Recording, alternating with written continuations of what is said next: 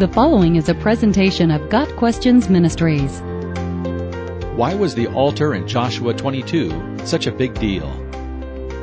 After the conquest of Canaan, while Joshua was still alive, an altar was built that caused quite a stir and almost led to civil war in the newly founded nation of Israel.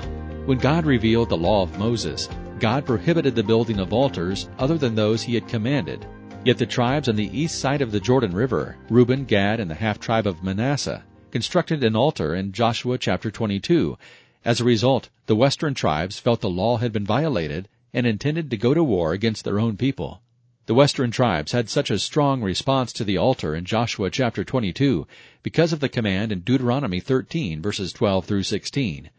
If you hear it said about one of the towns the Lord your God is giving you to live in, that troublemakers have arisen among you, and have led the people of their town astray, saying, Let us go and worship other gods, gods you have not known, then you must inquire, probe, and investigate it thoroughly.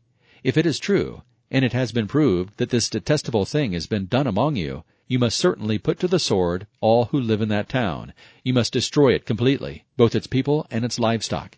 You are to gather all the plunder of the town into the middle of the public square, and completely burn the town and all its plunder as a whole burnt offering to the Lord your God. That town is to remain a ruin forever, never to be rebuilt. The tribal leaders west of the Jordan followed this law exactly. In Joshua chapter 22, they heard of an altar. Since there was no Mosaic authorization to build such an altar, the western tribes suspected the altar in Joshua 22 represented the beginnings of idolatry. Fortunately for all involved, the western tribes investigated the allegation to discover the truth of the situation before they went to war.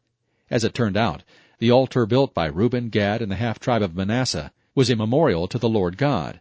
The eastern tribes were separated from their brethren by geography, but they wanted to show their spiritual solidarity.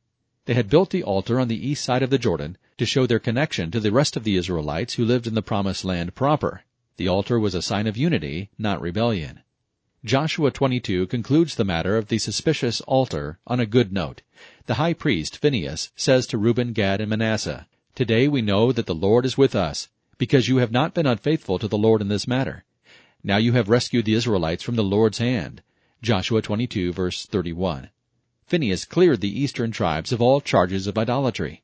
Then they were glad to hear the report and praised God, and they talked no more about going to war against them to devastate the country where the Reubenites and the Gadites lived.